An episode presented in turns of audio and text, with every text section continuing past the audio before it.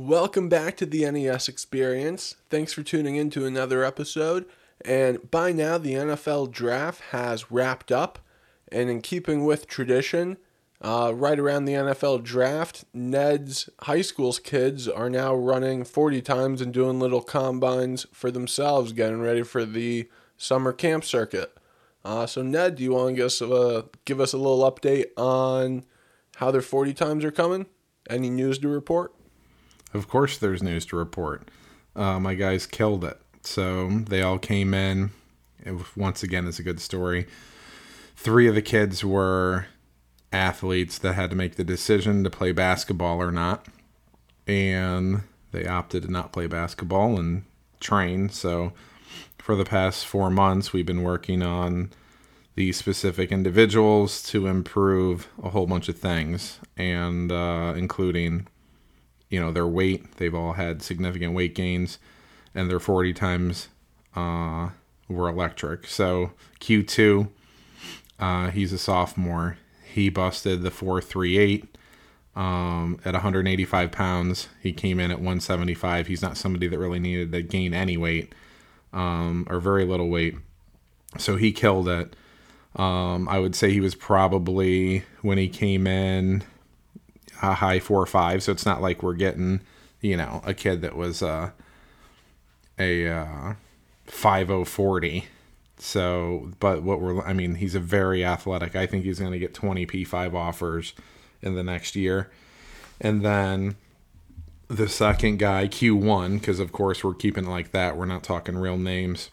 He ran a 459 he came in at 190 pounds and now he's you know creeping on 220 pounds. So he ran it to run a 459 at 220 pretty impressive. Um, but what's more impressive is he did it th- with basically a 30 pound you know plate on you now that plate's all muscle but uh, so he did great. And then Scooney Mark Schoonmaker, he uh, was another kid, gained 25 pounds and he's at a 469. His brother uh, in high school, I believe, was like a 465 or 463. So to give you some projectability about you know the type of numbers he's producing, um, these kids are going to land. It's only the first combine. We got five of them. FYI, this is done with college coaches there, so that's the 40 times that I'm posting are a, compo- a composite between Linta and usually two coaches. So um, they killed it, and it's great to see that they made good use of their time in the off season um, to do good things. And this is why I love my job, and um, it's great to prove people wrong and uh, show people what we do. Yeah, that's a good update. It's always good to hear good updates. Uh, lot fast time. Scooney killed it. Speaking of Scoonies killing it, uh, any other news about certain Schoonmakers? Uh, just you know, kind of out and about in life. Yeah, there was one uh, Schoonmaker out and about getting drafted in the second round of the NFL draft this uh, couple days ago. So he ended up going to the Dallas Cowboys. He was part of the hamden Hall state championship teams and whatever we'll say 2016 and 17 um, just awesome to train a kid like that and see what he is in high school. I knew he was going to do good things. He's a real humble kid, and that's hard to find. Usually, you're, you know, divas that don't want to work hard, and this kid is the epitome of blue collar, works hard. Not not a bunch of shit talking. He always showed through his actions. And I mean, if you think about it, he went through the COVID period during that whole thing there was a lot of opportunities to fail, especially in the past five years. If you're an athlete, to so to see someone come through that, um, uh, it's it's a pretty remarkable. So, and it puts our our state on the map. It puts Hamden Hall on the map. Um, it's just another guy. We got guys. We just our home state needs to take care of them, which is why I sure hope UConn throws my guy Q two an offer because uh, they were one of the coaches that were out there at the first combine. So give our kids some love. We and maybe we'll, uh, you know, Schoonmaker was another kid that could have went to. It wasn't really recruited at all from UConn. So, and it's pretty easy to deny UConn to go to Michigan. So, uh, once again, uh, it's good to be a Schoonmaker. For sure, for sure. Yeah, gotta love, uh, gotta love those guys. Um, moving on to something else. Increasing your exit velocity for baseball. Exit velo is a big, big, big part of baseball nowadays. Big statistic that they keep track of. So naturally, in the off season, obviously we're about a month or so into the season now, but it's uh it's important to have a lot of exit velo when you hit the ball. So Ned, do you want to tell us how you go about increasing your exit velocity? I will. I'll keep it simple. Gain weight, get stronger, get more mobile through your hips and spine, uh, train vertical and rotational power, and sleep more. It's that simple. But there is uh, one, two, three, four, five, seven components to that. So really, it's not that simple. Um, but that is the that is the outline of what we're going to talk about. Um, to hit a ball farther, there's a reason why when you're a 90 pound kid, you're not hitting as far as Aaron Judge. All right, part of the that whole transformation, not working in the hormonal puberty thing, but you got to gain weight. The bigger you are to a point. Now this, you know, most guys go into the weight gain category for improving exit velo, but occasionally we have the fluffy guys that have to get leaner um, because if you are too big, then that could be a problem also. But in general, getting bigger, the bigger you are, the stronger you are, the more force that you can produce. And if you're strengthening the appropriate muscles that you should and addressing everything else that I'm going to go over on the bottom, um, weight gain is the key if you want to throw harder or hit harder. You got to be bigger. I'm stronger than my daughters. Why? Because I am a conservative 270 pounds, trying to be slightly less. So, um, in order to get stronger, you have, for the, most of the times, you have to get bigger. Unless you are an adequate weight, then you already have the base and you're ready to get strong, which is the number two thing. So, um, get strong in the right areas you want to make sure that you're doing, you know, double leg strength and single leg strength. You know, I'm a posterior chain guy, glutes and hamstrings. We use, you know, Bulgarian split squats, deadlifts, RDLs, glute ham raises, leg curls. Those are our, you know, exercises, the the core group of exercise that we focus on to help get a response. Um, if you are you know doing a program you have to change it up. So that means you can't do the five by five program. Very common thing. Five by five. Five by five. We gonna do that for a fucking year straight so it, and your body once your body adapts to it you don't get a response from it. So you know go into hypertrophy blocks. That's working on size and the weight gain. You should always start with the hypertrophy or size build especially if you're trying to gain weight. Um, but incorporate once you get that strength base start to incorporate different types of special strength. Starting strength, which is deadlifting, um, accommodating resistance with bands and chains on your pushing, gaining weight, getting stronger, very important. You were a different case. You definitely had all the all the beef that you needed. So your my experience with you, it was because throwing hitting a baseball, throwing a baseball and throwing a football are all very similar motions. Um, but for you and big guys, um, a lot of the times not you specifically but they're tight and the bigger you are most of the time i mean there's just more shit around so you have less mobility so the problem with being too big or too fluffy or too high body fat percentage part of it is there's too many things in the way and it's restricting your range of motion you're going to be less elastic than if you were leaner trimmer and that helps you get more losing weight helps with your mobility gaining weight um, if you're not doing all the flexibility and mobility things, you are going to get tight. You get strong, you get tight. You get big, you get tight. You lose weight, you get more mobile. You gain weight, you get less mobile. Does that make sense? It does make sense. Which goes into the third bullet point, which is hip and spine mobility. So, being if you are gaining weight and you are getting stronger, you are now officially getting tighter.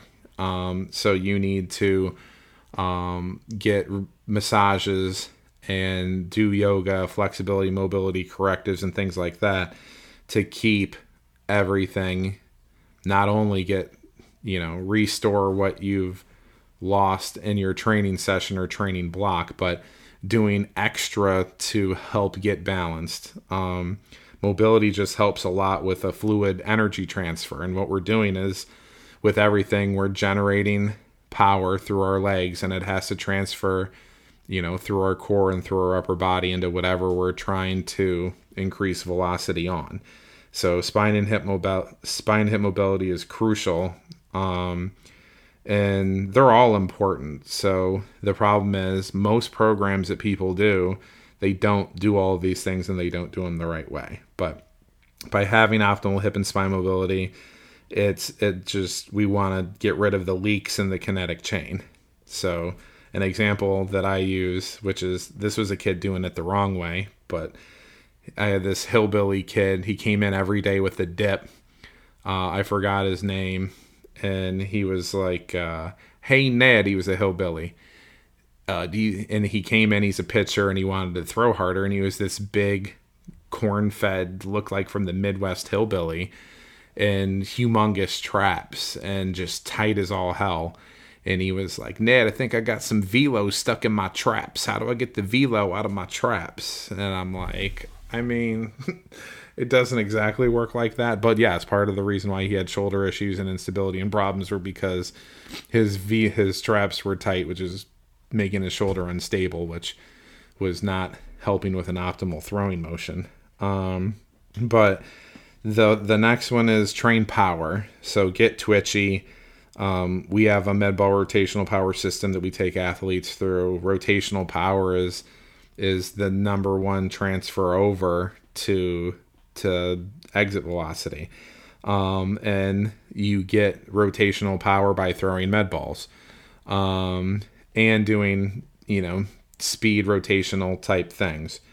Um, but also get vertical just because it's more practical. So we have our pitchers do, you know, a plyo progression and the Vertimax and jump squats, even something like hang clean pulls without the catch, lower body hip power and rotational power um, that's taking all that size and strength and mobility that you have, and that's that's the the force and the speed and the energy transfer and the explosiveness that you need. And then um, I believe the last one is sleep, and sleep always comes up. It's how to get bigger, how to gain weight, how to lose weight, how to get faster. Everything always comes back to sleeping, so I'm not really gonna go into it. But uh, sleeping, your body releases hormones that allow you to repair. And the faster and more you're spending time preparing or repairing, you're going to spend less time plateauing and having relapse because of injury and you're you're not consistently um, powerful if you're not getting the sleep that you need. Um, and it makes it harder, as I said, harder to recover. You spend more time plateauing. So get some sleep, people. Fantastic. Yeah, uh, I think that's going to do it for Exit Velo this week.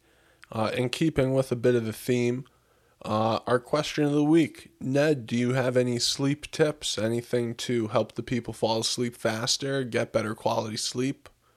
Um, yes, don't listen to people that say you need to get X amount of sleep a night. What you need to do is get slightly more sleep than you're getting. So, what I tell people is you're going to get performance benefits sleeping one hour more a night. Um, but that's a whole bunch of hour because time is valuable, especially at night. So your goal should be what wherever you're at, just trying to get one more hour than you were and trying to do that consistently. And then eventually, whether that takes two weeks or three years, then you try and make another move and and try and set it back 15 minutes or a half an hour. So I'm not going to sit here and be some asshole on social media being like, limit your screen time and avoid tobacco use and all that bullshit. But, um, you know, I do want to say watch caffeine because some people lift at night. So if you're taking a whole bunch of stimulants at five o'clock and it, it, it can interfere with your sleep because I'm pro caffeine pre workout. And then for some people, using something, I have, there's something called natural calm you can get it at the vitamin shop. One of the few things that I recommend to go to it, like a nutritional nutritional supplement store. Um, but Natural Calm is really good. It's got a little bit of melatonin, and then everybody talking about melatonin. What do you think about it? like it works, but if you've ever taken it, like I get weird, freaky ass dreams and then or nightmares, and that nightmare actually makes my sleep, the end product of my sleep, worse. So if you're a heavy, crazy dreamer and you don't like that, then that would be something that you don't want to. But I found with Natural Calm, that's more of a magnesium supplement. And I just use one product. There's a million melatonin and supplement products. What I found is Natural Calm does the best job.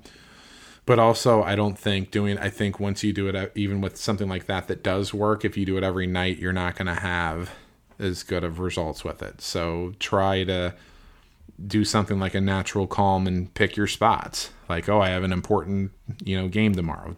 You have to beta test it on, in a bullpen first, meaning for the most important, if you're going to the Olympics, you don't want to try your na- your natural calm the night before the Olympic trials. That would not be good. So beta test it first and make sure and be like, oh, I did, you know, I did help with my sleep. Then just taking it the night before competition, that at least ensures that you're going to be, you know, in good shape when you have to go out there and compete. Awesome. Yeah, you never really do want to try anything fresh, you know, new the, the day before, the night before a competition. That's always bad news and asking for trouble. Yeah, I think that's going to do it for this episode of the NES Experience. Uh, tune into us two weeks from now. It's going to be our last audio only podcast. We have invested in a nice little camera, so we're going to be doing video podcast now. So you'll be able to see Ned's smiling face as he talks to you about sports performance training and other such related things. Uh, other than that, we will be seeing you guys soon. Thanks for tuning in.